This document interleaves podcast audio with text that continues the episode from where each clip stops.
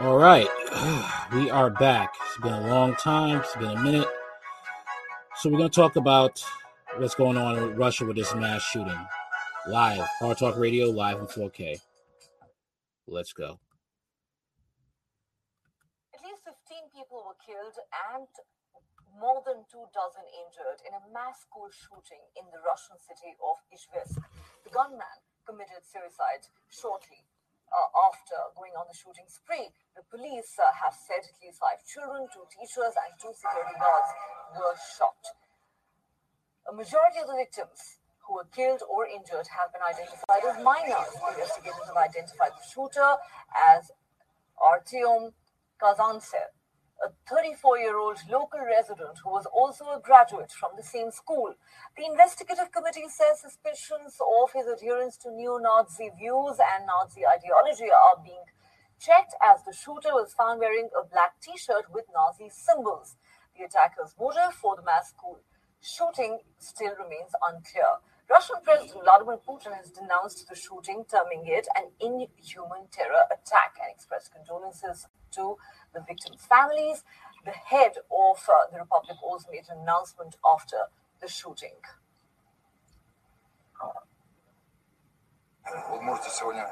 Today in Udmurtia, there has been a tragedy in Izhevsk at School 88. A person yet to be identified entered the school, killed a guard. That is already confirmed. There are casualties among the children, wounded as well. The evacuation is almost over. According to my information, he shot himself. But we will confirm this later with the FSB and the health department. Currently, the whole perimeter is locked down. The Russian National Guard, FSB, and investigators are working at the site. That's all for now. Authorities have declared a period of mourning in the region, which will last until Thursday. This is very sad. Um, you know, a lot of these, uh, a lot of these kids, I mean, mental illness, loneliness, all of that, you know, all of that is not like an isolated thing. okay, and these kids are hurting. These kids need uh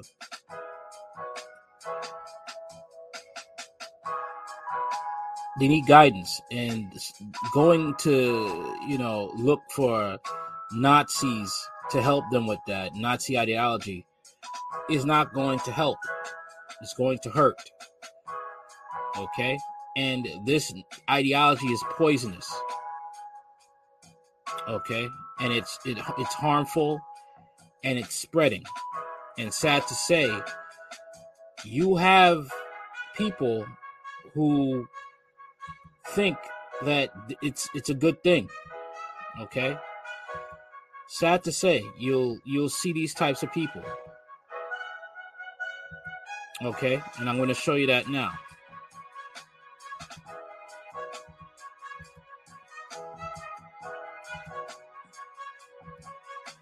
Here we go. This is a woman from Ukraine, and she thinks this is what she thinks about it.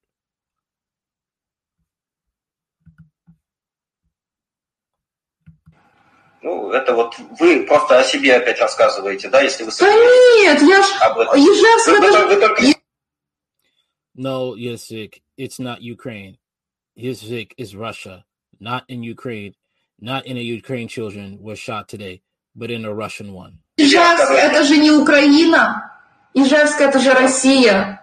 Не, в- не, не в Ижевском украинском городе сегодня расстреливали детей, а в русском А вас очень городе. радует факт расстрела детей. Да. And you are happy with the fact that children with the fact of the children's mass shooting. Вы о себе рассказываете. Да, очень радует. Yes, I am very happy because in 10 years they will grow up and will go to war with somebody again. Потому что через 10 лет они вырастут и опять пойдут с кем-то воевать. Не до, вы, не до вы- Those Russian scumbags, that's why the sooner they are liquidated at a young age. This is what's coming from, you know, th- this is what's coming from Ukrainians. Okay. And these are the same people that you know, have Nazis in their backyard. They are for they are pro-Nazi. Their military is Nazi. They have um white supremacists running from other countries because they committed hate crimes in other countries. Okay. Where are they getting this Nazi? Where did that child get that Nazi information from? Probably got it from Ukraine. Okay. Let's keep going. If it was Ukrainian children, she would feel different. This is sad. These are kids. A kid, a child killing killing other children. This is how she thinks, and she will want help. Want her government to ask for help from the U.S. government. в том возрасте, Ну, тем вот, меньше собственно будет говоря, вероятность, что опять Россия будет воевать The less is the chance of that Russia will fight with neighboring countries. Come again? What? с соседними государствами. Еще раз. Вот, Что? дать им возможность высказаться, они все про себя расскажут сами. Так я ничего не скрываю. Я, вот лично вы, да, не скрываете. I'm not hiding anything. Oh, hold on. Let me rewind that a bit. All right. Hold on. Okay. Let them speak. They'll say everything about themselves. Yeah. see, This is basically a Russian saying, let the Ukrainians speak. They'll, they will tell you about themselves. Сами. Так я ничего не скрываю. I'm personally not hiding anything. Я, вот лично вы, You're not. Others are hypocritically hiding. They're hiding their Nazi views, and you're not. да, не скрываете. Многие лицемерят, скрывают. Но я не Многие лицемерю. стыдятся нацистских взглядов, а вы не скрываете. Нет, я I don't see anything Nazi in here. What does Nazi views even mean? Ah, they're hiding it. The Ukrainians hide their Nazi views. Okay, let's keep going. What does Nazi even mean? And that reminds me of uh, Elon Musk. You can't trust Elon Musk because he says Nazi is not what you think it means. So he's a Nazi sympathizer a lot of things are turning around in this country that are that people who are in power are revealing themselves, and it's very scary, extremely scary.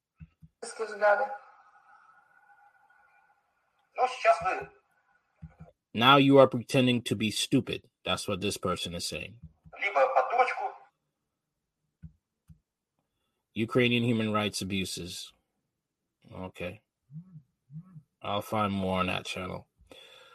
Okay. Now there's more. Uh, Okay. And this is why they the Ukrainians hate him so much. Hate this guy, this poor guy right here who lost his uh, daughter in a car bombing. This guy right here. They hate him a lot, and this is why. Professor Edward Dutton. Okay. Professor Edward Dutton. He's talking to this guy. This guy is what they would say is Putin's brain. Let's go. Yes, are you there? Hello? Hello? Yes, yes, I, I hear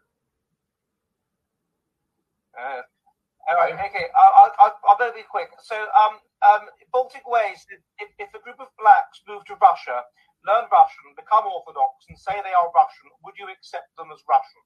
Yes, exactly, absolutely, absolutely. The Russian uh, is the uh, is the uh, is, is about heart, not about the skin, about the center, not about. That's why I like Russia. That's why I like Russia. Okay? That's why I like them. I don't like the fact of a war going on. I don't like the fact that the ugly things that happen in war. I don't like the fact that people are getting killed on both sides. Okay? But I like Russia because I could possibly go there and not be judged by the color of my skin, but by the content of my character. And they mean it. They mean it. God forbid I commit a crime. Is I won't I will be judged because I was a lawbreaker. Okay? Or if I try to ex- excel in Russia, they'll accept me of my character. They don't have to like me, okay? But they will respect me because I prove myself to have good character and I could be a productive member of their society. about surface. I see. And fine, uh, Let's hear that again. Hello? Hello? Yes, yes, I, I hear you. Uh, all right, okay, I'll, I'll, I'll better be quick. So, um, um, Baltic Ways, if, if a group of blacks move to Russia, learn Russian, become Orthodox, and say they are Russian, would you accept them as Russian? Yes, exactly, absolutely, absolutely. The Russian uh, is the uh, is the uh, is, is about heart, not about the skin, about the center, not about surface. I see. And fine, uh, Hear that? It's about heart, not the not the surface. Let's go on to the next one.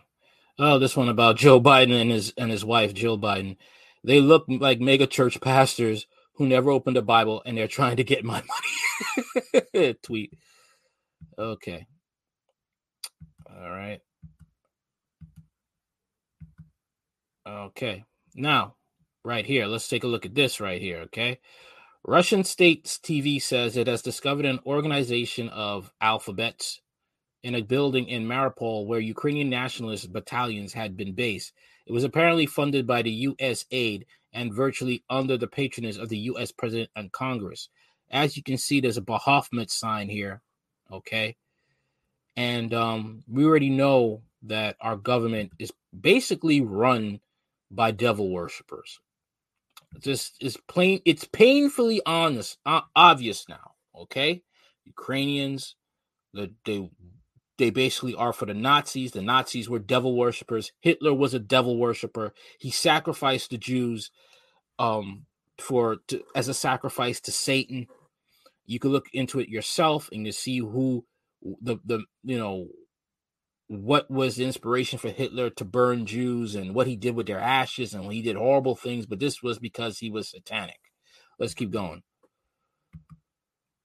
Ooh, I can't show that. That that was pretty brutal. Okay, where else was I gonna say? And this is here where they have chants in New York City. Okay, chants of support for the controversial Azov Battalion breakout it, at a pro-Ukraine rally in Lower Manhattan. Attendees chant Azov. Azov is white supremacy. Okay, uh, something here I wanted to show. Um, okay. Oh, yeah. Let's see this. Here we go. Hold up, hold up. Для нас, европейцев, это нормально. Сегодня наш президент, ну, самый главный, который у нас самый главный президент Барак Обама, пообещал, что мы скоро вступим в НАТО. Пока, естественно, на правах американского прихвостня. Oh, check this out. Если есть Whoa, whoa, whoa, whoa, whoa, whoa, whoa.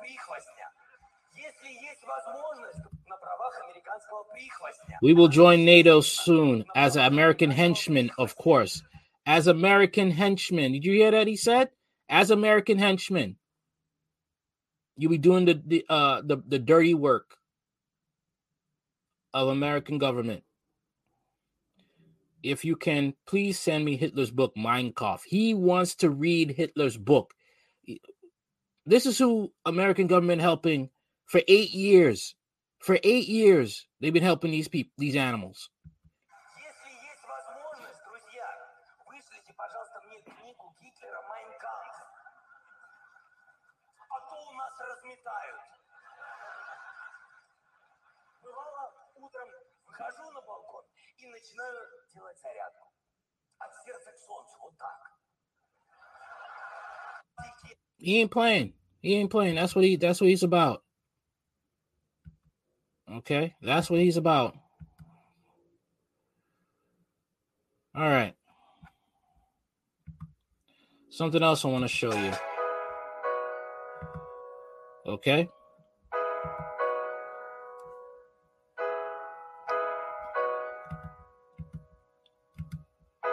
This right here. This right here. I'm gonna show you.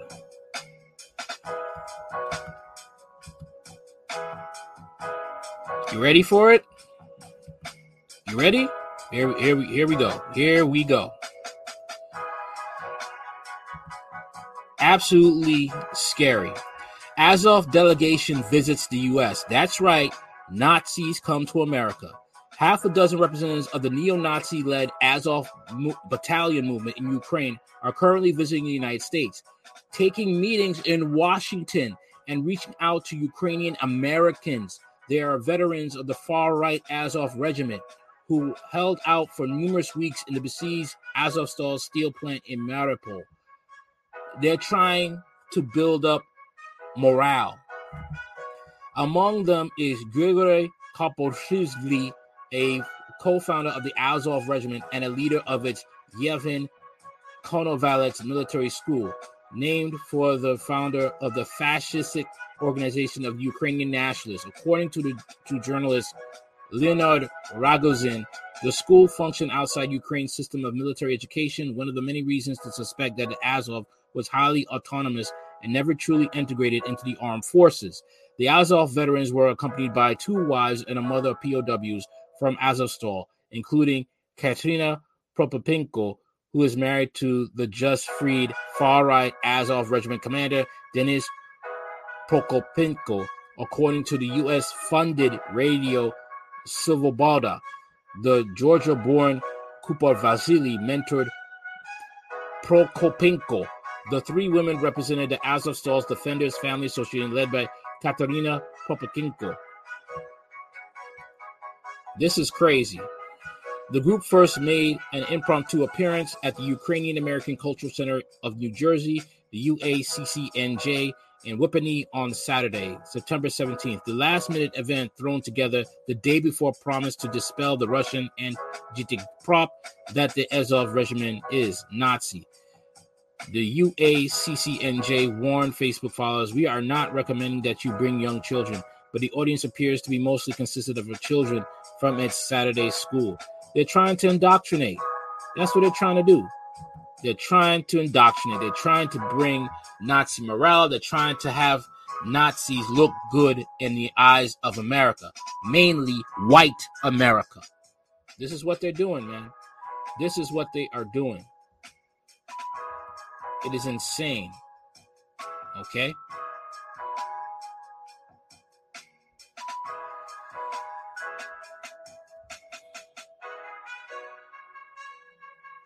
According to Michael Harek, the New Jersey Department commander of the Ukrainian American Veterans, UAV, his organization invited Azov to visit the United States to spread their story about holding out in Mariupol. They're trying to look like heroes. They were not heroes.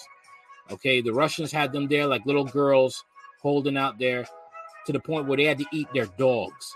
He claimed the delegation will be giving testimony to Congress and the United Nations. The Defense Ministry of Ukraine tweeted that they should. Walter Kobosink, the past commander of the UAV Post 17 in Passaic, New Jersey, exchanged Azov signature salute with former POW, their fists held tight across their chest. Leonard Ragozin has described this making from the heart to the sun gesture as so crypto-fascist substitute for the Sieg Heil. Yeah, they modified the, the Hail Hitler.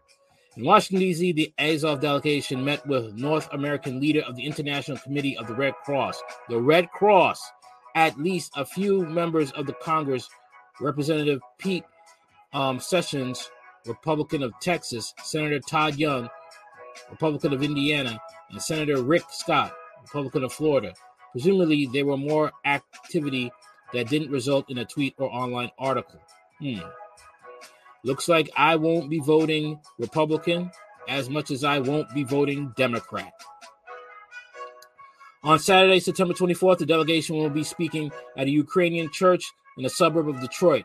A digital flyer for the event contains the QR code that directs visitors to support A- support Azov, the extremist movement new charity project, which is managed by the far right former member of the parliament who once described Vladimir Zelensky as a franchise of George Soros. The Detroit area event appears to have been organized by Sasha Tachenko, who co founded the local group. Wow. Wow. Might as well say Hail Hydra. United States might as well, the United States government might as well be for Adolf Hitler now. The Detroit area event appears to have been organized by Sasha Tachenko, who co founded the local group United Support for Ukraine. The latter is an official partner of the Support Azov, according to its website, which also says our volunteer community is one of the most close knit as Azov is first and foremost a brotherhood of ideological close people. Chechenko's group donated four trucks to the Azov regiment last month. This is disgusting. This is white supremacy right on display. Support Azov has also partnered with Ukrainian American charities based in Pennsylvania and Illinois. It remains to be seen how much longer the delegation will remain in the United States. The week long trip may signal a decision by the neo Nazi leadership of the Azov movement to step up its outreach efforts in the U.S. Don't be surprised if they start joining the police departments. Don't be surprised if they start being in your schools, being your teachers. Don't be surprised if they are now going to be in Congress making laws. Okay? Blacks are going to feel it in a few years. That's what's going to happen. That is, I assure you, that is what's going to happen. All right.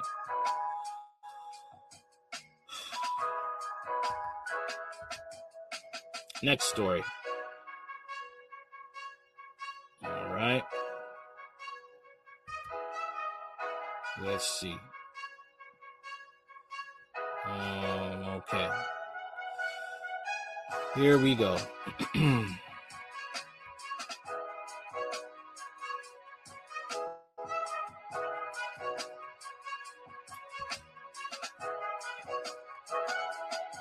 right, here we go. Here we go. Here we go.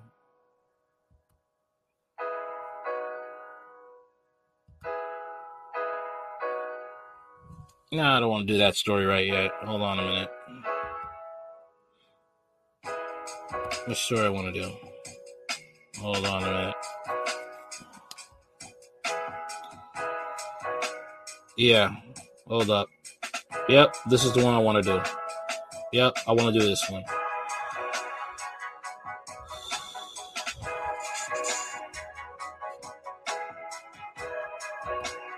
This is the one I want to do.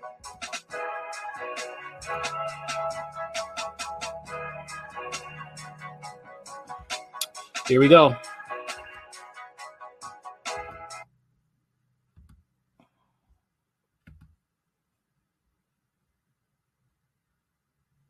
You will only get on Channel 2 tonight from the girlfriend of a man sentenced to 10 years in prison today. She was there as he shot and killed a 17 year old in Statesboro, and now his legal team is planning an appeal. They say he acted in self defense. Channel 2's Justin Carter is live in downtown Atlanta for us. And Justin, the woman today told you people in the other car almost ran them off the road. Wendy, that's right. Yeah, she says that Wilson was only trying to protect them, that she was simply heartbroken when a judge came down with that sentence today, though she says she'll continue to fight for justice in this case. Torture. It was it was torture. Emma Rigdon has been under a gag order until now. She spoke exclusively to Channel 2 Action News just hours after a judge in Statesboro gave her boyfriend, Mark Wilson, the max 10 years in prison for involuntary manslaughter. A jury found him not guilty of the more serious felony murder and aggravated assault charges. I wish more than anything I could have just hugged him one last time. It was a late night, June 2020.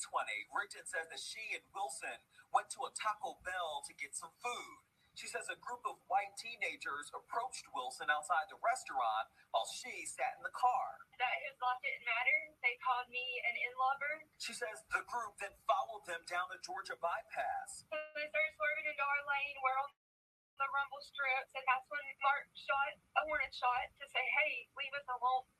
We don't want any trouble." She says they heard loud bangs and Wilson fired another shot. It killed 17-year-old Haley Hutchinson.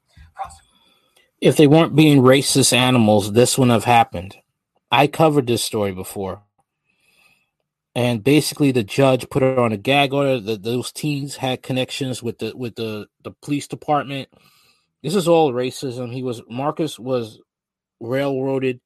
The minute, you know, just let they should, you know, if they had let him, you know, the minute he is home, wait till those cops go away, pack your stuff, and get go to Mexico. And after that, you find somewhere else to go in another country. That's what I would have done. knowing how racist it is in the state in Statesboro, Georgia. Prosecutors argued that what Wilson did was a crime and that he did not need to fire his weapon that night. I blame the driver of that truck because if They were trying to run him off the road, calling them racial slurs. And that young teenager who was with them, okay, she shouldn't be hanging out with racists. If she wasn't hanging out with racist people, she would be alive today. he would not have done what he did, if he did not start everything, we would not be here. Haley would still be alive. Wilson's family and lawyers, though, say that the case has revealed a racial double standard for stand your ground laws in Georgia, and they'll fight for a new trial. Yes, it's emotionally draining, but we're not done fighting, and we're not backing down. Channel 2's Justin Carter back out live with us. Justin, you mentioned just there the stand your ground law came up in court. Yeah, Wendy, and there was an immunity hearing according to defense attorneys, and the judge denied it because uh, defense attorneys say that the bullet went through the back windshield of that car. Now, Wilson's lawyer also says that he just simply shot at that car because he was afraid of getting run off the road and possibly getting injured, but he will get uh, credit for time served. He's going to serve just under seven years in prison, Wendy. All right, just an unfortunate situation all around there. Just He shouldn't be serving at all. He should not be serving at all. That's what it, th- this is just disgusting, man. They people need to start a GoFundMe count for this guy. Start a GoFundMe count for Mr. Mark Wilson. Because if it was the reverse, and if it was a white man firing at a truck of black teens that were calling that whi- a white man racial slurs with his black girlfriend, he would have gotten not guilty. That's how it is in America. All right. Let's get into this situation with Philadelphia now.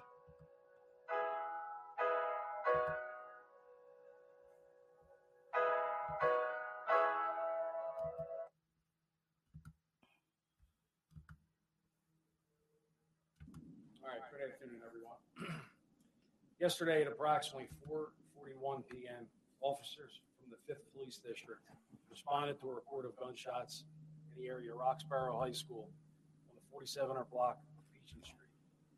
On arrival, officers located This is dealing with the mass shooting, uh, deadly shooting outside of Roxborough High School in Philadelphia. four shooting victims lying on the sidewalk. The fifth shooting victim was subsequently located a short time later, bringing it to a total of five shooting victims. All the shooting victims, including the decedent, are juveniles, and we are respectfully withholding their identities at this time. All the victims were transported to area trauma centers by Philadelphia Fire Department medics and police personnel. All but the decedent were treated for their injuries and placed in stable condition. The decedent, however, suffered a fatal gunshot wound to his chest. He succumbed to his injuries was pronounced at Albert Einstein Medical Center at 5:09 p.m. He was only 14 years old. The other shooting victims ranged in age from 14 to 17 years old. Four of the sh- five shooting victims, including the decedent, were members of Roxborough High School's football team. Recovered video surveillance captured the shooting incident in its entirety. A light colored Ford Explorer SUV is observed parking on the southeast corner Pechin and Gate Streets several minutes prior to the shooting. As the victims are walking by on the opposite side of the street on their way to the locker room, five individuals are observed exiting the SUV and immediately opening fire. Following the initial barrage of gunfire, four of the five shooters are observed returning to the suspect SUV. A fifth shooter continues to pursue one of the shooting victims, shooting at him as both are running down Pechin Street. The victim is ultimately struck by one of the offender's bullets and he collapses on the sidewalk. The shooter runs up to the victim as he lay helpless on the ground, stands over top of him, and continues firing. The only thing that stopped this individual from firing is that he apparently had run out of bullets and his slide had locked to the rear. Uh, at this time, we're gonna we're gonna show the, um. So the else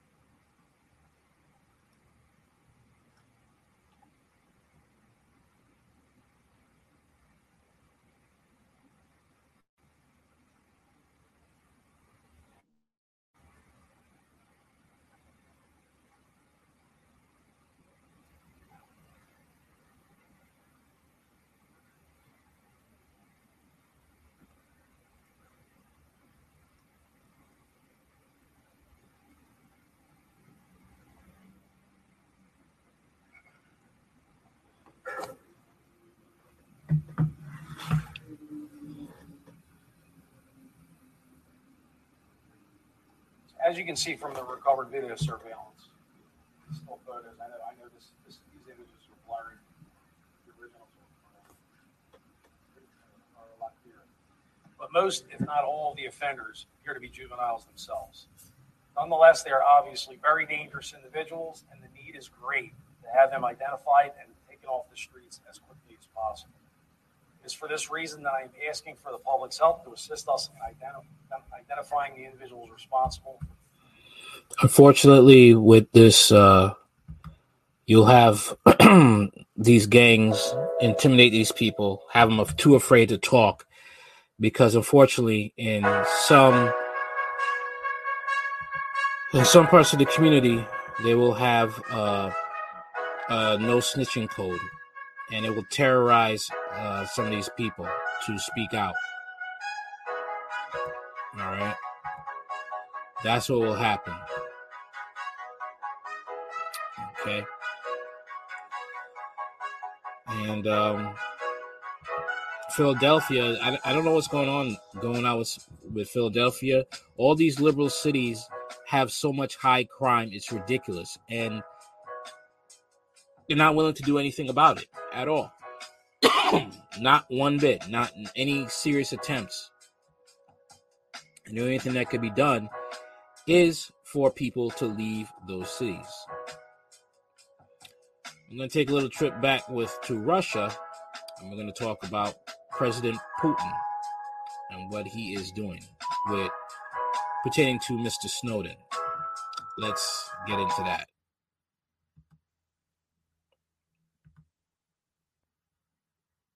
Keeping our focus on Russia, the country grants citizenship to US whistleblower Edward Snowden, who exposed massive surveillance by the US National Security Agency on Americans and then sought refuge in Russia. A presidential decree published on Monday had Snowden's name on a newly minted Russian citizens list. Kremlin spokesperson Dmitry Peskov said that Snowden had requested for Russian citizenship back in 2020 to make it easier for his American wife, Lindsay Mills, to travel back and forth. The move comes at a time when relations between Washington and Moscow are at historic low. Snowden, former American intelligence contractor, took to Twitter and said, After two years of waiting and nearly 10 years of exile, a little stability will make a difference for my family. End of quote. However, he also said that he wanted to keep his US nationality. Snowden had leaked secret documents to media outlets back in 2013, revealing that the NSA was collecting massive amounts of communication metadata and also other information on US citizens in violation of their constitutional right to privacy. The expose of NSA's secret spying program led to laws and regulations forbidding that activity. After revealing those secrets, Snowden sought refuge in Russia. I did not seek to enrich myself. I did not seek to sell U.S. secrets. I did not partner with any foreign government to guarantee my safety. I announce today my formal acceptance of all offers of support or asylum I have been extended and all others that may be offered in the future. After Snowden sought refuge in Russia, the US Justice Department filed a criminal complaint with three felony charges against Snowden theft of government property, disclosing crucial US defense information, and providing classified materials to unauthorized persons. US State Department spokesperson Ned Price said that he is not aware of any change in Snowden's citizenship status. As you're concerned, he remains an American citizen, so he's now a dual U.S. partner citizen. Our, our position has not changed. Mr. Snowden should return to the United States, where he uh, should face justice as any other American citizen. No, you want to kill him because he blew up your spot. You're just the American government is no better than any communist government. That's what we're seeing now, invading people's privacy to the point that something had to be done about it. Okay? And you're seeing what's happening now. Our country is slowly turning into a fascist state. Okay? Do I agree with what Snowden did? No, I don't. because there was some ramifications with that as well.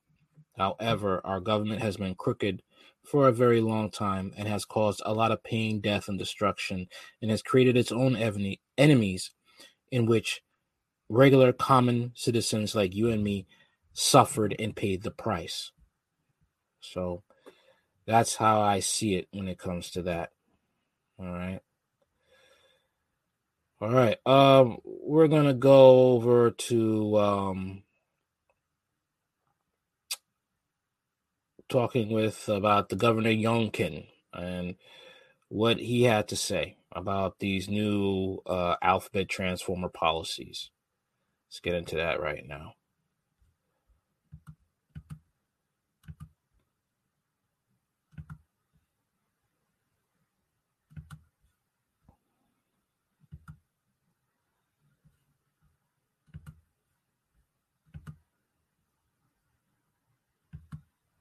from the great state of Virginia. Thank you for coming in. Thank you for having me this morning. And, and listen, I'm we're right here all walking with everyone in Florida.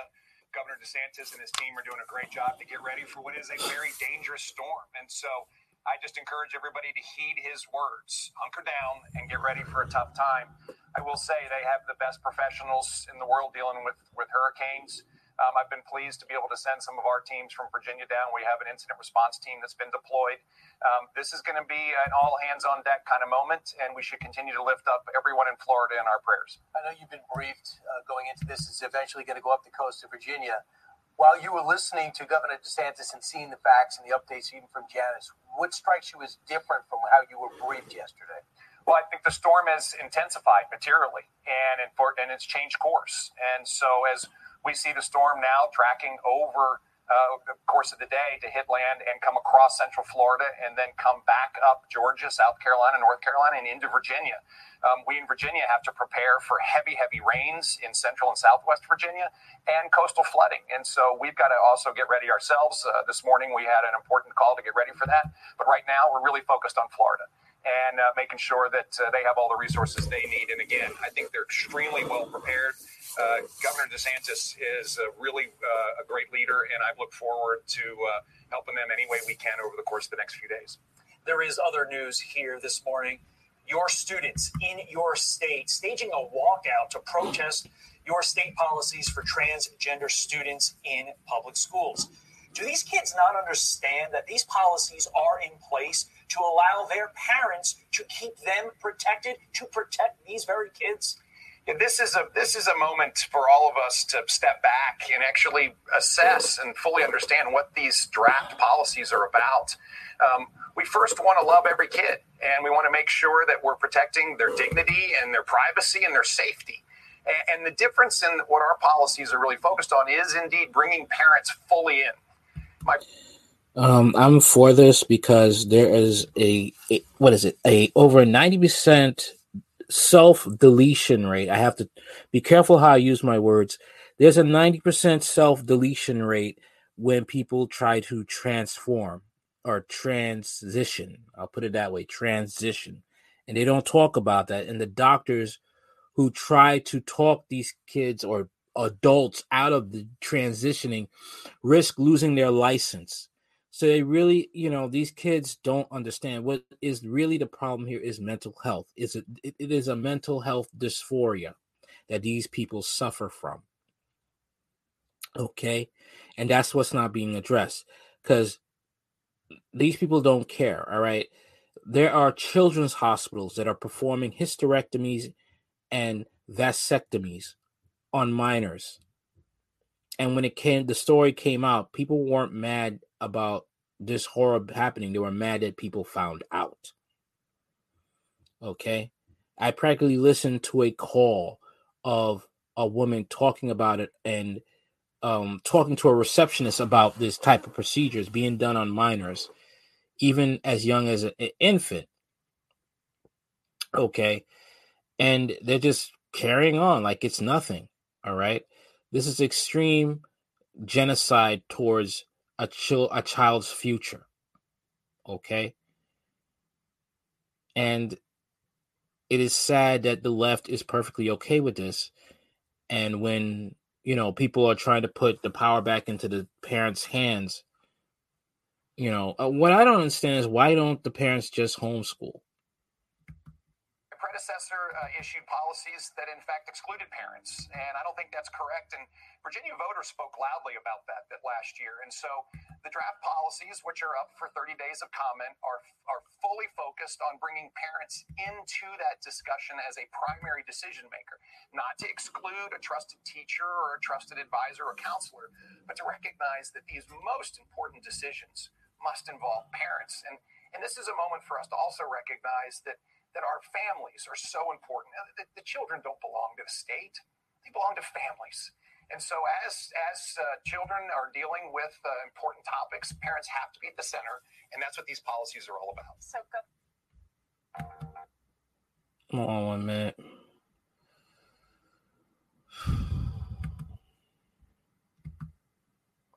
So, Governor, when it comes to these policies, what what does it say about the bathrooms, about pronouns, about the names that they were born or they were given at birth, and what does it say about sports?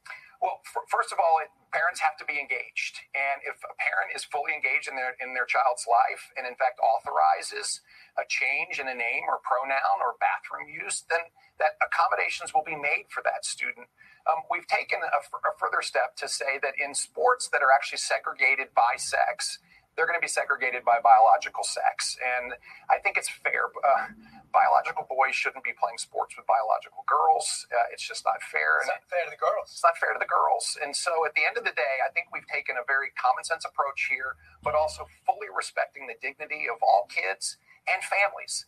And uh, I just ask for folks to read them before they comment. I do find that a lot of people um, immediately uh, react to headlines. And at the end of the day, uh, we're trying to love and respect and bring in families together in these most important decisions. So a couple of things. Are you surprised that kids, the indoctrination's already started, it seems, to have a walkout started by these kids as if uh, having girls play against boys uh, is I, I guess these people are okay with their children uh, having scholarship opportunities stolen from them because some dude wanted to be a woman and now he's just beating them all in track and field and now those girls who are cisgendered can't get can't get a leg up in society because her um transformer counterpart is taking all taking away her opportunities Hmm.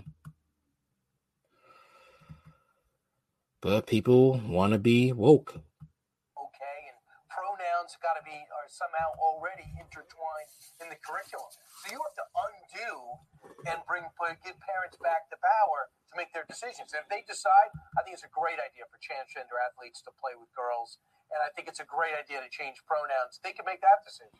Well, I- f- first of all, to begin with, uh, we are we are having to correct, I think, a big mistake, which was previous policies that excluded parents from these decisions, and so that is a change, and I think it's an important one to make. Kids want to be in charge still. Yeah, yeah, and, and kids need their parents. I mean, I actually believe that children should have a right to have their children, What their, do you their do in a situation involved. if they're too scared to tell their parents because their parents are, will be against it?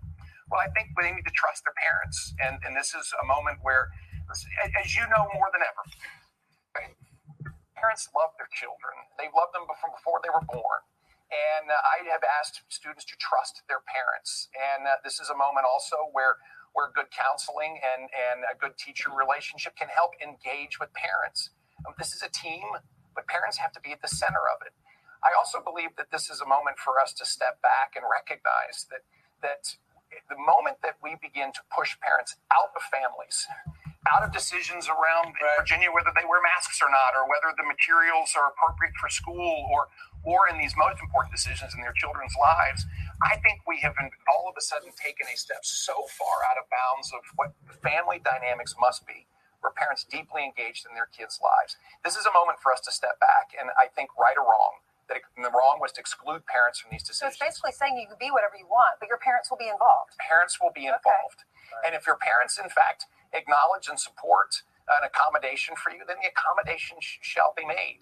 But at the end of the day, it is Right. clear that parents have to be engaged. You're not gonna Kids change- can't make these decisions. And you're not going to change because the kids walked out yesterday. no, and, and and I so respect the, the the the First Amendment right that's being exhibited here, Um, we have uh, over a million students in Virginia, and uh, and I'm really encouraged by the fact that as I have spoken with parents, students all over the Commonwealth, uh, and of course we get feedback on this. There is there is a clear recognition that parents must be engaged. And oh, by the way, last year in November, parents spoke loudly. Governor, when will you announce whether or not you're running for president? I'm so humbled by this constant discussion. I am so focused on 2022. I want to be the best the best Virginia governor that I possibly can. I have had a great opportunity to help congressional races in Virginia. We've got some great candidates. Uh, Jen. When they mentioned the presidency, I was already like, okay, yeah, yeah, he's he's going to be a puppet. I mean, if you minute to enter politics, you have to be a slave to your donors. Okay, whoever is the one offering the most to a senator, a politician, is the one that gets the ear of that politician and the one that will be able to move that politician to do what they want that politician to do. Okay. Presidents are not elected, they are selected. I truly believe that.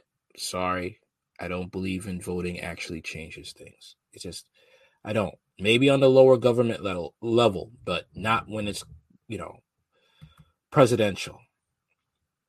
I don't see it that way. All right, for time constraint, I got to go on to the next story. I got things to do. All right. so let's check out this story right here about um, U.S. Navy confirmed about the U.S. Navy shooting down TWA 800. Let's let's check that story out. All right. It's nice knowing you guys. If uh, things do not go well with my channel after this.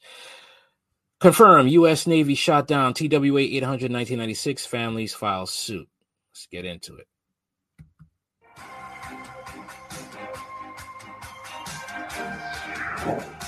Fair use. Hey everybody, Alex Newman here with Conversations That Matter. Thank you so much for joining us. Uh, today we have a very special guest. His name is Jack Cashill. He is uh, an investigative reporter. He's written a huge number of books. He has done uh, a lot of great journalism for a lot of great publications and continues to do that. Uh, very prolific writer. Uh, In uh, New York, it's um, 890. By Regnery. It's called uh, TWA 800 The Crash, The Cover Up, The Conspiracy, which, according to Wikipedia, might make him a conspiracy theorist. But uh, Jack, thank you so much for joining us. And uh, there's been some new information, some whistleblowers who've come out about TWA Flight 800, and uh, it seems like it confirms your reporting and your thesis. Uh, tell us what actually happened to this flight. Well, yeah, the, the flight left JFK in uh, New York at um, 8:19 p.m. On, on, a nice uh, July evening in 1996. Got 12 minutes along the southern coast of Long Island, which is a very heavily frequented coast. A lot of people out on the beaches, on the on their decks, whatever. And uh, about 250 of them saw a missile fly up and hit the plane and blow it up. Missile or missiles. And uh, the real, you know, the last time I was on now, we talked about the whistleblower came forward.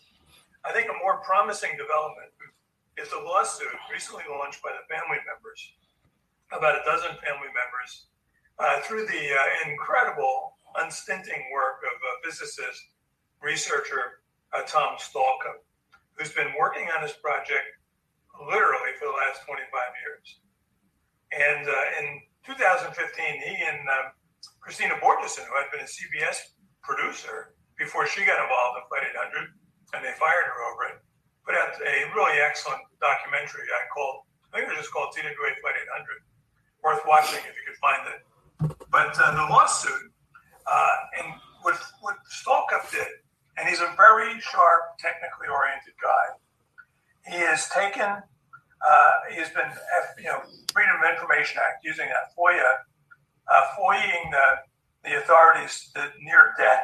and, and he forced a hearing in Massachusetts in which he got, uh, I was astonished at the sophistication and the uh, depth of the information he was able to glean uh, through these uh, FOIA requests, and he would and he put that into the he's you know he's as a Boston attorney who's filing the case, but it's really his work. and uh, uh, he gets really into the nuts and bolts of who's involved, and and it's uh, it's pretty damning. So, for, for those who, who aren't familiar with a, a lot of this, Jack, uh, what, what do you think happened to that flight? You mentioned a missile. Uh, okay, who fired the missile? Why did they fire the missile? And why uh, was this not reported early on? Why was this covered up? Well, you know, from uh, Stalcup's work, uh, for me, eases the five percent uncertainty I had about who fired the missile. The U.S. Navy fired the missile. And it was the midst of an exercise. They had been doing a series of exercises along the uh, the uh, this off the coast of New Jersey and the south coast of Long Island. And the reason they were doing it is because only the place, the only place that had the computing power uh, to uh, initiate this new uh, radar system, very complex radar system, that would be used among all the combatants in a battle group uh, was based in New Jersey. It was land based in New Jersey, so they'd be near, relatively close to it. Plus, the whole thrust of the exercise was to be able to uh, pick out an enemy, oncoming enemy missile, or, or uh, let's say uh, an airplane, a hijacked airplane, or a, an airplane that would a charter plane filled with explosives, uh, in a crowded airspace, because that's where it would be. I mean, they weren't going to attack you know, if, if Al Qaeda was going to attack, they weren't going to attack Utah. You know, uh, they were going to attack New York or Washington. Uh, this was this exercise took place on uh, July 17th, 1996, which was two days before the Atlanta Olympics. So there was a heightened alert. As Stalcup proved, there had been uh, continuous tests along that coast in the 10, 15, 20 days prior I've seen the video from the July 12th test, and it's you know you see uh, a drone go by, you see a missile go up, you see the drone blow up, you see it fall into the sea. It was recorded by a, a couple guys testing out their new video camera. They wanted to get the sunrise off the coast of uh, Long Island, and that was entered into evidence, and that through FOIA they were able to obtain that, uh, and it's you know it's it just tells you the story of what happened. What that does, though, Alex, is it it makes a hash out of the total Navy denials. You know, um, when you look at this, and you know, it's going to be conspiracy theory, but the problem is with conspiracy theories, they are now becoming slowly conspiracy facts, like 9 11. You know, with 9 11, that they say the plane, you know, crashed into the building, you know, and it wasn't an inside job. I don't know because uh, the Saudis were able to leave the country, and in most countries, when you have people that are more likely to be the enemy of the uh, the state, you keep them for investigation.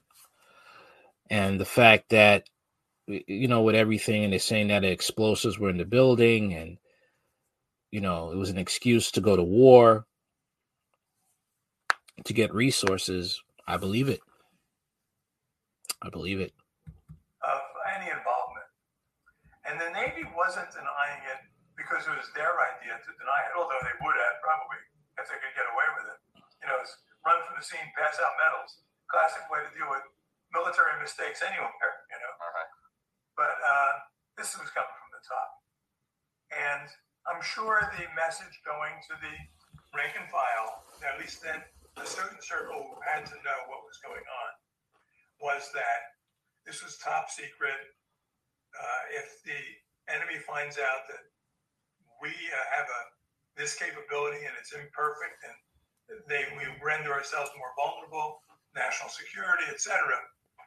But to me, the real reason was the same reason we had to cover up Benghazi uh, 10 years ago yesterday. And that was we had a looming presidential election and the Democratic candidate in power had to get reelected. And as we see now, uh, all much much too clearly, they were not adverse to using uh, the tools of the deep state to uh, smooth the path to the White House, back to the White House. And so, Go ahead, Jack. I was going to say, then they used the FBI took over the investigation on day one. It was illegal, and the NTSB should have been in charge, National Transportation Safety Board, but at least they did it publicly. What we found out through the various FOIA requests was that the CIA really took over the investigation from the FBI on day one, and they were really calling the shots. Uh, they were the ones who were keeping the FBI under their thumb, and uh, you know, in the one uh, one phrase in Stalcup's lawsuit that I took exception to was where he said the FBI enlisted the help of the CIA. There was no enlisting there. That was that was an imposition. At that time, in 1996, the FBI was a relatively straight shooting operation. The head of the investigation, Jim Kallstrom, uh, was a Trump supporter in 2016, and he hated the Clintons.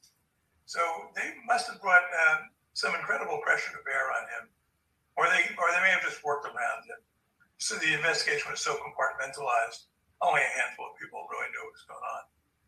Wow. So, uh, so there's this lawsuit. Um, is it too late for accountability? Should there be accountability? What kind of accountability should there be? I mean, should somebody be going to jail over this? Should there be, you know, apologies and big payouts to the family members? What would be an appropriate way to move forward? And is that possible?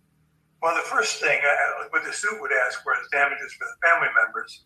I mean, who've been, you know, it's not. There was a payout. You know, airlines always pay out right away, but but they can't what they can't compensate for the is the 25 years of anguish these people went through, knowing that they were being lied to.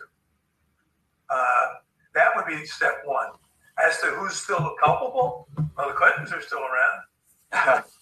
uh, Jim Kallstrom the head of the FBI investigation, uh, died uh, just last year. And uh, I think I may have told you, but I talked to him just, you know, in 2016. I tried to get him to go, go public because he could turn the page. If he really wanted to stop Hillary Clinton, the best way to do it was to go public and go, come clean with TWA 800. He didn't want to hear that at all. He was deep, deep, deep into denial. Uh, and the fact that the Clintons um, they have a long history of deleting people who will bring out their dirty laundry. So there's that. I would say also culpable. Uh, you know, the, the, what, what happened, the, the, CIA, this is really shocking. The whole agency should, I think, at this point be disbanded. Um, the fellow who masterminded the cover up, and I know his name, I, I, I don't need to share it right now, but after a bunch of years went by, he went public with his boasting about what he had done, how he had finessed the FBI into going along with him. He didn't use those terms, but uh, and then they gave him a medal. They literally gave him a big medal for his work on TWA 800. It's really shocking when you see it. But who's truly culpable and where heads should roll, even retrospectively, is the New York Times. Governments our founding fathers knew would always go wrong. They always try to, you know, people in power always try to keep power. Uh, what they did not expect uh, was that Thomas Jefferson said a, a nation expects to be both, uh, what's the word, free, ignorant, and free. Yeah, uh, never existed, never will. You know, yeah. um, and uh, the New York Times owned that story. It was in its backyard. They swarmed it. They owned it. The FBI only spoke to the New York Times access was so precious to the New York Times then that they were willing to sabotage the, the whole the truth of the story. That was a, a New York Times then that had still a shred of credibility. It wasn't the, the New York Times, the Russian collusion hoax, which was they wouldn't even have to ask. they would just say, "Hey, Bill needs to get reelected. Would you come on, play ball, right?" That would have been out, right? Then it took a little finessing. Presidents are not a, are not uh, are not elected. They're selected. Then with Benghazi. Obama could have went clean and said he had nothing to do with what was going on. They made some stupid deal. It went bad.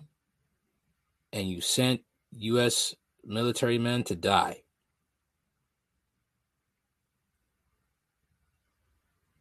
Hmm. I talked to a couple of Times reporters, you know, and they were they were very uneasy talking to me, and I was giving them information. And they were really uneasy about getting that.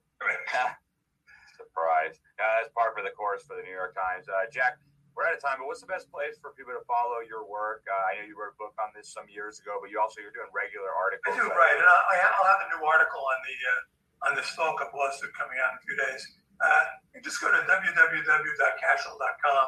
All my articles are there, and uh, you can also get access to my books through that. So, but Alex, I appreciate what you're doing. You're doing keep the faith and uh, keep. Uh, I still think it's uh, possible to resave this country before we lose it. And Sorry, this country is not going to be saved. It's not. It's too far deep. The government's too far deep in its uh in what they're doing right now. It's it's straight up NWO, New World Order. They cannot stop the brakes on this. They're too far deep. I just told. I just went did a story about how they have Nazi, white supremacist terrorists in Washington D.C. right now. Azov Battalion. Okay, you have Azov, Bata- uh, Azov Battalion supporters in Manhattan a couple of months ago shouting Azov, Azov. You have Republicans supporting Azov Battalion. This country is way too deep. The government is way too deep. And if you try to even remotely try to shed light, I, I think you probably get snuffed out. If you're really a big time public official, I think. But not like some regular common person like me and other YouTubers or other people with social media platforms that are sounding the alarm. That's how I see it. All right. Here's this other story right now. Talk about. Who knows? Maybe it's both the Azov Battalion and these guys right here. Chinese police set up covert station in New York City, 31 others around the world. Let's get into that. The Chinese government has set up 32 police service stations around the world, including one in New York, to monitor and coerce Chinese nationals living abroad to return to China, according to a new report. The Spain based human rights organization Safeguard Defenders recently published a report on these 32 unofficial Chinese police service stations operating around the world. The stations were established by the Overseas Chinese Police Office of the Fengzhou Public Security Bureau in China's Fujian province. Liu Rongyan, director of the Fengzhou Public Securities Bureau Overseas Police Operations, reportedly announced the launch of the first batch of 30 overseas service stations on January 22nd, 2022. The 30 stations are located in 25 cities in 21 different countries. The exact scope of the mission of these overseas Chinese police service stations is unclear, but Safeguard Defenders researchers believe the officers work in conjunction with China's fox hunt operations. China says its fox hunt operations are meant to convince Chinese criminals to live abroad, Chinese criminals living abroad to return to China, but they have been accused of targeting Chinese dissidents and relying on threats and coercive behavior to get the dissidents to come back to China. One common technique of the fox hunt operations is to track down any family members of a target still living in China and threaten to imprison the family member living in China if the target doesn't return voluntarily. Rapidly emerging evidence points to the extensive online campaigns and the use of overseas police station police service stations being used in these operations on five continents, often using local overseas home associations linked to the Chinese Communist Party's United Front work. The Safeguard Defenders report states the operations eschew official bilateral police and judicial cooperation and violate the international rule of law may violate violate the territorial integrity of third countries involved in setting up a parallel policing mechanism using illegal methods. The report states the police state service station in New York is located at the address in Chinatown. American Military News called two different numbers associated with the address, but in both cases, the person on the other end of the line replied that they don't speak English and hung up. The U.S. Department did not immediately respond to an American Military News request comment on this matter. Okay, this is kind of weird. Okay.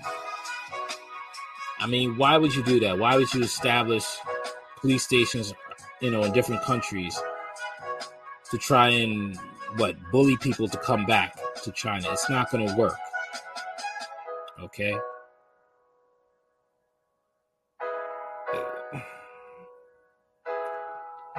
Very weird, very weird, and very strange. This sounds very much like North Korea, how they have the generation rule. If you escape North Korea and you got family in North Korea, they will try to torture and punish them for you leaving. Okay?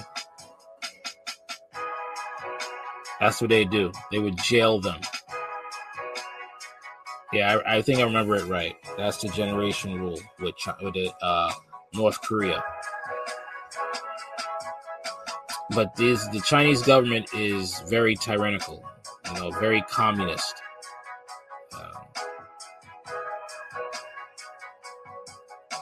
I don't know, man.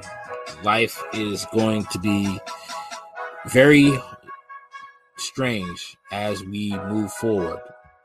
Okay, with this new world order. All right. Remember that story about this guy who was from Ukraine and he left his wife and kids? No, he wasn't from Ukraine. He left his wife and kids for a Ukrainian girl that they took in. Right. I tell you, man, these people are just very, uh, man, it- it- they don't care, man. They don't care. Ukrainian women, not all of them probably, but they have no shame, man. Absolutely no shame at all. Let's talk about them. Let's let's let's talk about it. Okay. Exclusive. She didn't uh, she didn't ask for none of this. Man who jilted mother of his two children for Ukrainian refugee apologized for the affair, but she rules out ever getting back with him despite the new relationship breaking down. Age old saying, the grass ain't always green on the other side. Lorna Garnett, 28, was spoken out for the first time since Tony left her for Sofia. She said the Ukrainian flirted with Tony throughout her 10 day stay at the house.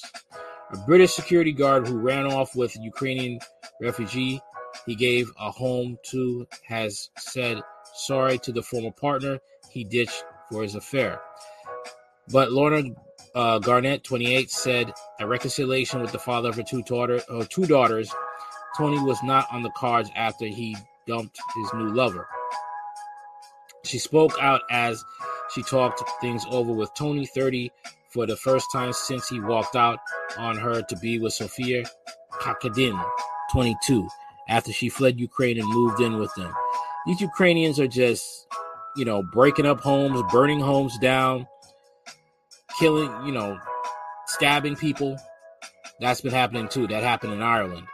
In an exclusive interview with Mail Online, she also accused Sophia of flirting with Tony during the 10 days they all lived together. She said, I do love him. I respect him. He is the father of our beautiful daughters, but there is too much water under the bridge now.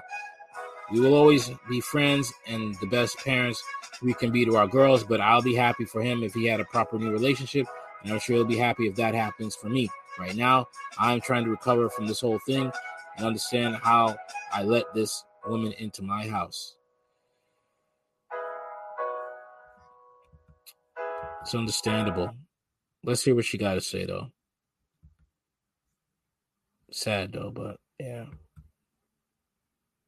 I'm sorry about obviously everything that's gone on. I shouldn't ask for none of this. I'll still respect her and have a, a degree of love for her because she's the mother of my kids. Obviously, if, if she ever needed anything, I'd still help her out no matter what. It, You made up with another woman under your own roof, you know. What do you, how do you feel about that now, now knowing that you're not going to be with that girl, Sophia? to be honest with you, she's gone for good. Uh, I'll never speak to that girl again after what she's done. Uh, and to be honest, what I learned afterwards, I also Well, the, the way obviously when one was described, she's changed her colours and things like I didn't see this until I was at work, and I'm just thinking, oh, maybe as a woman she might have been dramatic, but you know, after the breakup and everything, it's come to light a lot. The police were saying she's controlling the coercive and things like that, which I might not have realised at the time. Lorna, what have you got to say? Oh, let me play that back. Let me play that back.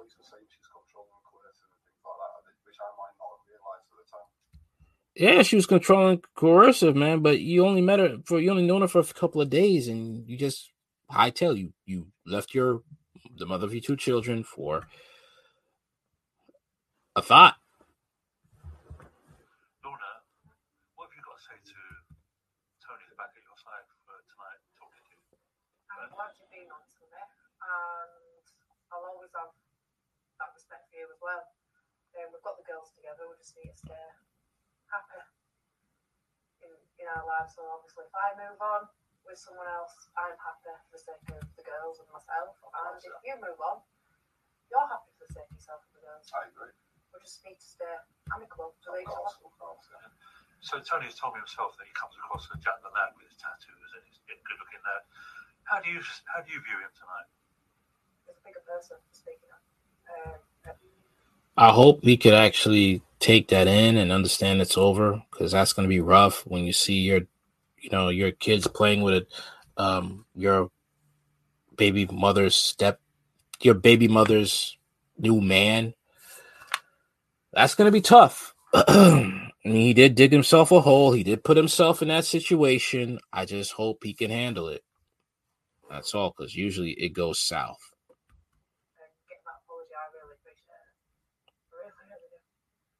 Because obviously, being the first time speaking in so long, after everything that's gone in the media, um, it's been quite hard to speak to one another on a level where you should be speaking as parents. It's always been arguing, um, nasty messages. It's not cooperating how we should do as parents. Um, but You're quoted on the front pages there saying that uh, something like you want to take it back in a million years. What do you, how do you say that? Why do you say that? I've not said nothing. Um, whatever's been put in the paper is scandalous. Um, yeah, I won't take him back. Too much water's gone under the bridge, but. No, But what kind of father is he to your two daughters? He's a brilliant dad. Um, he'd never bring any hurt to him. He's always brought joy to the life. It's been how a proper dad should be, and I hope that continues. Thank you, that means a lot. Yeah, I think one of Sophia's complaints was that you always talked about his daughters. Does that surprise you? He loves his daughter. She's just, she's she's not a mum herself, so she won't realise what it's like to speak about kids because she's not hit that point yet. But when you when you do have kids in life, that's all you speak about. They're your main focus, your main priority, and they come for anybody. How do you feel about Sophia? Honestly, Honestly, um, don't like the woman. Don't like what she's done to break my family up and hurt my children. But I wish her well in life, and I hope she gets the help she needs for mental health. What's your views of Sophia? You, you, you've said, on record, saying that uh, beginning a relationship with, with her was a mistake. Yeah, I mean, as I said at the first, it was kind of like I was pushed into it 'cause I felt a duty of care to look after and help her. And she might have seen that as um, too much. Like the way I've described, the way I wanted to help her from a humanitarian point of view, when she would tell me, no one's ever cared for me like this, no one's ever helped me the way like this. Um, but you know, looking back now, she, she's took me for a ride for the past couple of months, and I've not obviously seen it uh, the way other people have seen from obviously an outside view. She turned up screaming at your door. Oh yeah. I mean, the police, there's, there's video Mail Online of the police with her. Were you scared?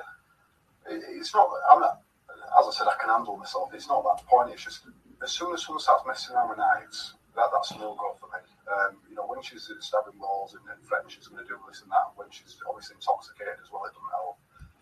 Yeah, man. But the thing is, is like the sex was what blinds. I mean, some of us, man, we make stupid decisions when it comes to sex. It comes to the opposite sex, and this is what we do: we throw away our families, and then we got to pay for it.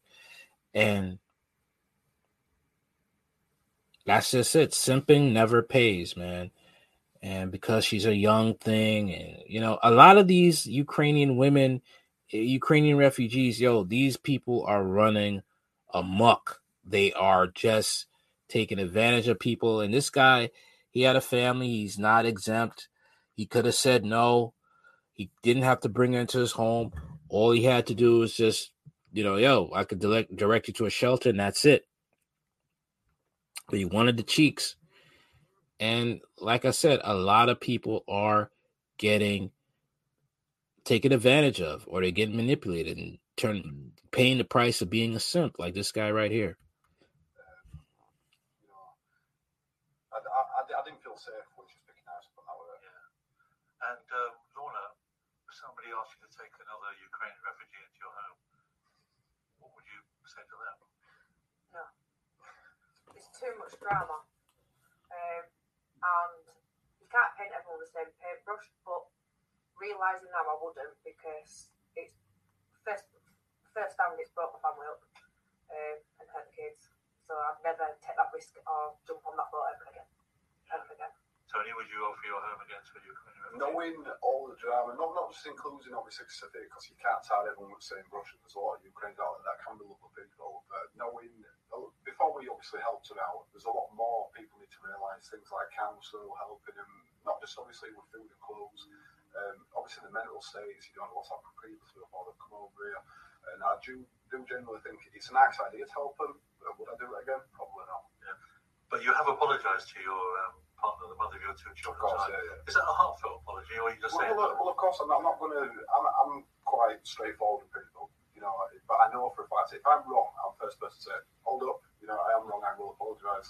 And, and I've always had respect for Lorna. Now we've known each other on, on you know level. We've been together numerous years. You know, we know each other inside out. So when I was on reading articles, I'm thinking, did you say that? And people constantly saying you need to respond to your character.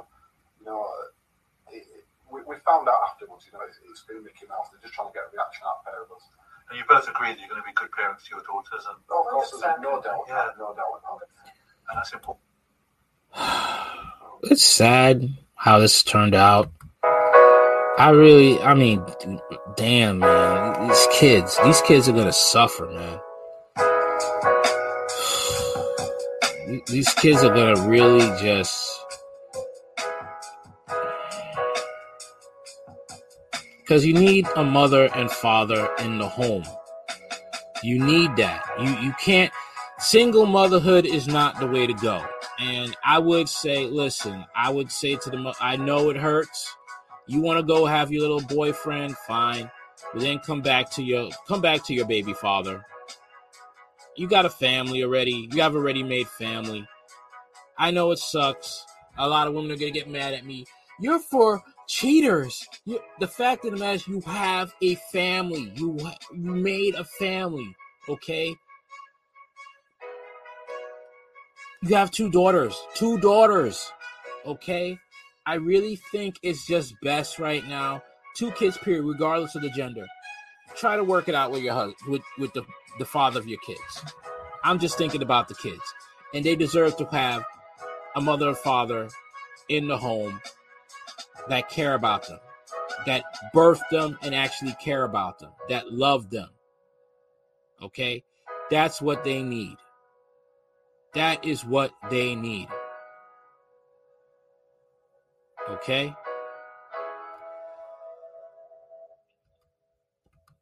So let me look at this right here. Look at this right here. All right, this is Sophia Kyrdin was arrested by police for trying to kick down the front door of her British lover. Yo, this is what he this is what he this is what he went for, man. Can't trust a big booty and a smile. In this case, blonde. Hold on a minute. In this case, blonde, blue eyes, big booty and a smile. Let's see how this went. This played out.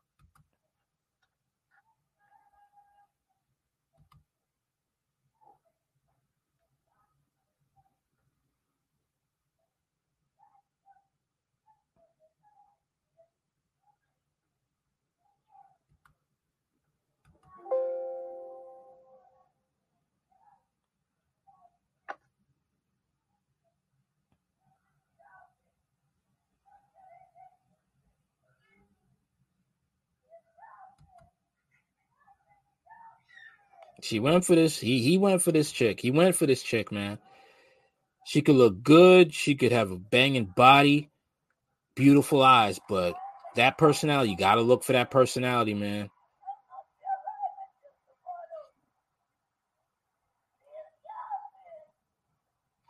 Drunk and like to stab walls. Beautiful ba- beautiful face, beautiful body, but she she she's unstable as hell.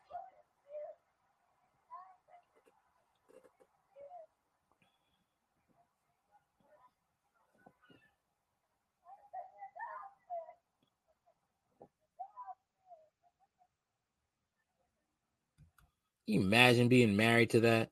Imagine if he married that chick. Oh man. Oh man. He would have been begging his, his girlfriend back, begging it. And she probably she wouldn't take him. She said, You're gonna have to suffer.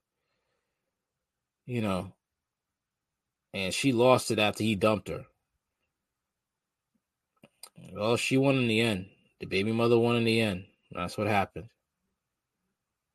You know, I can't even read the rest, man. I don't want to hear talking about where's daddy and stuff. That stuff messed me up, man. Say whatever you want. I don't care, man. I love kids.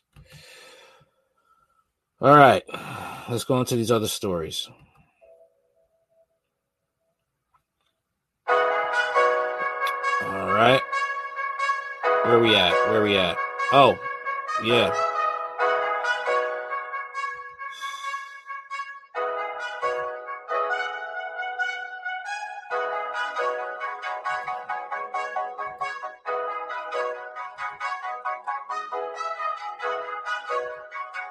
You never believe this type of story. Never will believe it. So this is about um I'll let I'll let it play. I will let it play. Here we go. Can you believe this? Can you believe this? All this for white powdery death. Every year since 2018, Kellogg's Tolaram celebrates World Breakfast Day. And as part of the celebration this year, the company is ready to set a record of feeding 2,500 persons at the same place, at the same time. Across Lagos State, Nigeria's commercial enough center, these people gather here to be a part of the history. You know, as a mom, as a wife, we stand for healthy, um, and that's why we are here, influencing to say health comes first, not quantity, quality, and that's what Kellogg's stands out as. So you see, the the the, the, the lyrics when it goes Kellogg's time is breakfast time. It's inculcating everything, you know, healthy breakfast, bringing families together over the year. Cereal is not breakfast. Cereal is sugar and a whole bunch of other garbage in it.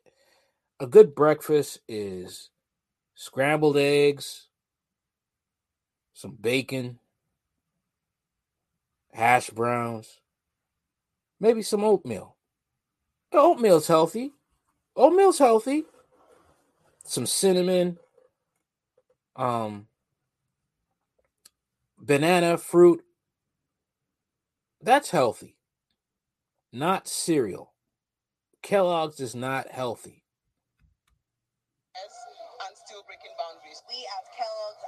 The Kellogg's World Breakfast Day. is one that has not happened this big, and every year is going to get bigger and better. It's, it's an experience alone, dining with family, with friends, with people you've never met, sitting here together at the same time. Dining. This is not dining. This is breakfast food. What are you talking about? What are you talking about?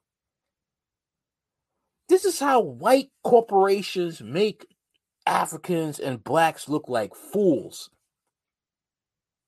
You're telling me you getting together every year to have sugary, unhealthy food.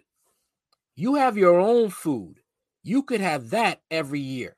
You could have your own breakfast um session. Okay? Come together and have your own food and eat and talk about what you need to do, how to be more of a family, how to have more group economics, how to do something that doesn't incorporate um a white breakfast corporation that doesn't care about you. This is not something to eat for for for dinner or lunch. This is like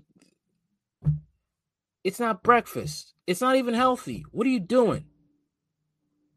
If kids in America don't do this, why would you want to do it? You have families that know that cereal is not breakfast, and they would not have this type of stuff. This is a waste of time. and it damages your system over time.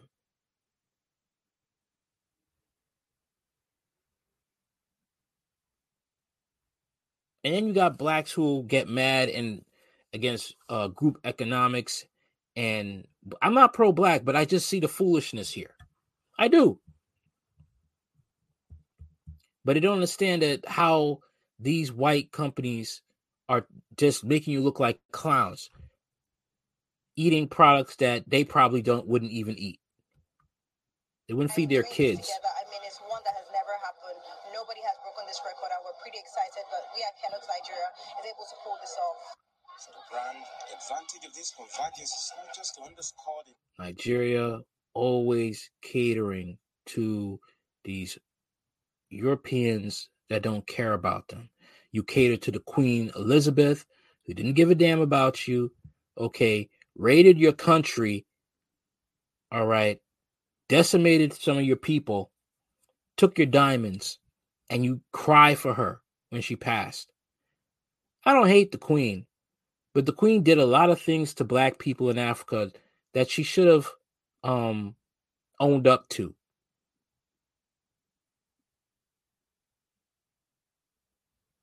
That's the point. She should have given back those diamonds she took from the African people. Made an apology of how she treated them as well as the people in Jamaica. nutritional value of the product, but also the bond it creates. This is an opportunity for us to remind the average Nigerian that look, breakfast is the most important meal of the day. How you start your day will determine how you end it. So starting it on a high nutritional note will go a long way in setting the pace for your How is this nutritional? How is this nutritional? How is Kellogg's nutritional? I want to know. I just, I just, you know, I, I, this, this is nonsense, man. I mean, they say anything. Okay, they just they'll say anything. Just they, how much they they must have paid them some good money, a good hefty penny, to say the nonsense that is that they're coming out of their mouth.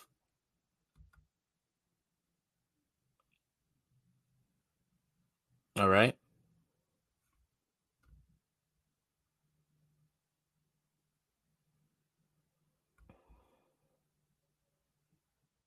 Insane. Insane.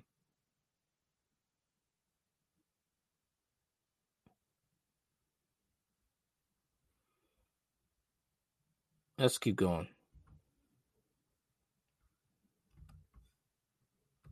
achievement for the day. So I think this is just to people and encourage people to come together at the table.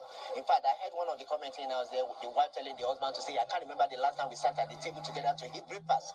Are for them the opportunity of bringing that, that family reunion and coming together as a family is a good opportunity for bonding. It's equally good opportunity to ensure that you fortify the entire family with good nutrition effortlessly.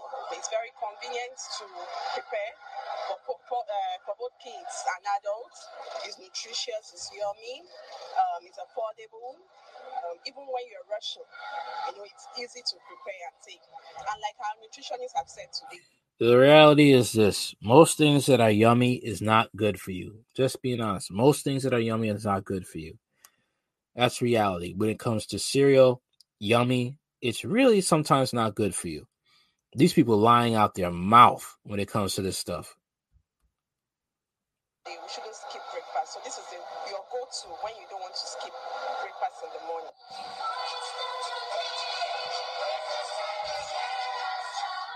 Among Kellogg's products are Moons and Stars Choco Cereal, Frosties, Both Grains, Comfort. Didn't you guys say you didn't want foreign models in your country? Why don't you just go all the way when it comes to Kellogg's and other European or foreign products that don't come from Africa?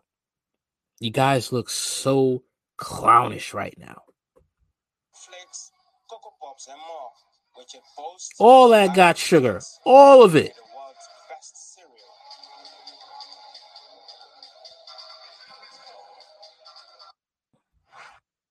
Bet you they bet these Europeans are just laughing their butt off. Just laughing when it comes to this nonsense. Unbelievable, man. Unfreaking believable. Unreal. Let's look at this right now.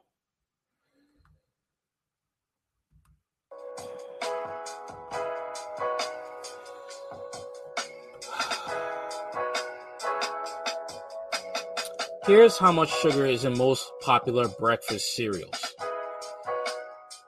Some of the most popular cereals for adults and children have a worrying high sugar content. Kellogg's Cocoa Puffs, Crunchy Nut, and Frosties all have 11 grams of sugar per 30 gram portion, which is over two teaspoons. We compared some of the most well known brands by weighing the amount of sugar in a whole box and in a 30 gram portion, and the results were scary. The NHS advises adults not to exceed more than 30 grams of added sugar a day. Children should not have more than 19 grams. Dr. Alison Tedstone, chief nutritionist for Public Health England, said there is a role for us all in helping people eat better diets. We are working with the food industry to reduce the sugar in popular products. And we have already seen some great progress. Change doesn't happen overnight. We will continue to monitor and to encourage the industry to take action. Nestle and Kellogg's told Business Insider they have committed to reducing sugar in its cereals. Kellogg said they will have removed 2,000 tons of sugar, tonnes of sugar by the end of 2018. I doubt they will do that. I doubt they even done that now. Okay? And this is just, it, it's ridiculous, man. Cocoa Puffs from Africa. Um, do Cocoa Puffs come from Africa? I don't know, but I do know that sh- that cereal is not healthy at all. I know it. I know it. Okay, that's what I know. And they coming out with these this nonsense is ridiculous. All right, this is the last story I'm gonna do. I have a whole bunch of other stories I'll do probably uh, Sunday if I have the time. now here we go with this one right here. Uh, yeah, here we are. Women caught woman caught making adult content for OnlyFans stabs man several times, police say. A little lower. Okay, here we go. San Antonio, a woman is in custody for stab after stabbing a man several times after he found her making adult content for OnlyFans, police said. The incident happened just before 2 a.m. Wednesday at the 5002 West Over Hills Apartments off Wiseman Boulevard near Loop 1604 on the west side of San Antonio. Police said the man came home to find his significant other creating adult content for an OnlyFans account. Police said the two started arguing, and at some point, she grabbed a knife and started making slashing motions towards the man, cutting him on the chest and forearm. She then stabbed the man in the ribs. Officers said the man then left the apartment and called the police. He was taken to the hospital with non life threatening injuries. At the time of the incident, there was a six year old child at the home. Police said the child's grandparents picked up the child.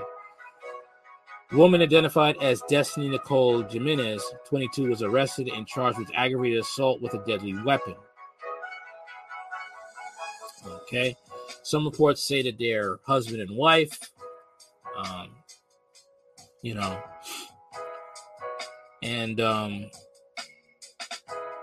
the thing is, a lot of women right now are doing OnlyFans behind their husband's back. Some are just doing it, you know, they don't care. And a lot of you women don't understand that there's a price to pay doing this type of stuff, okay?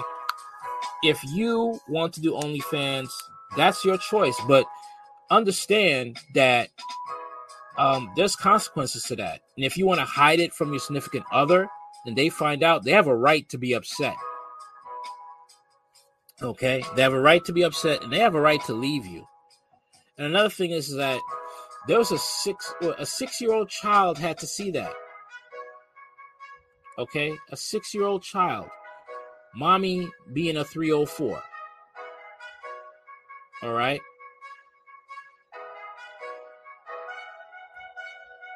Mommy doing that.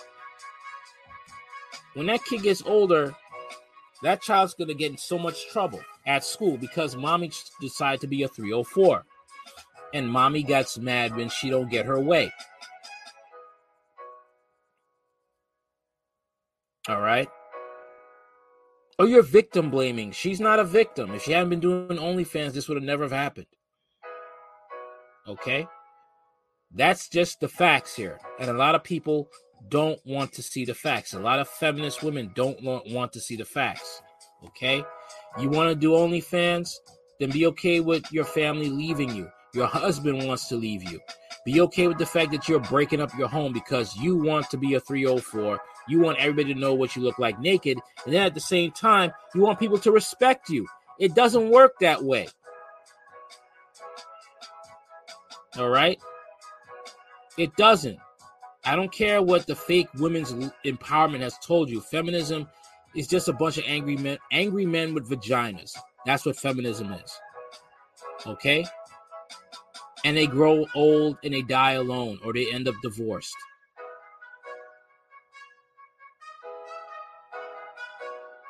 Okay, this sexual empowerment is fake. It's not empowering, it's enslaving. It makes yourself a victim for creeps and weirdos and incels the very men that help pay your bills. This is what you're doing. You're enticing incels.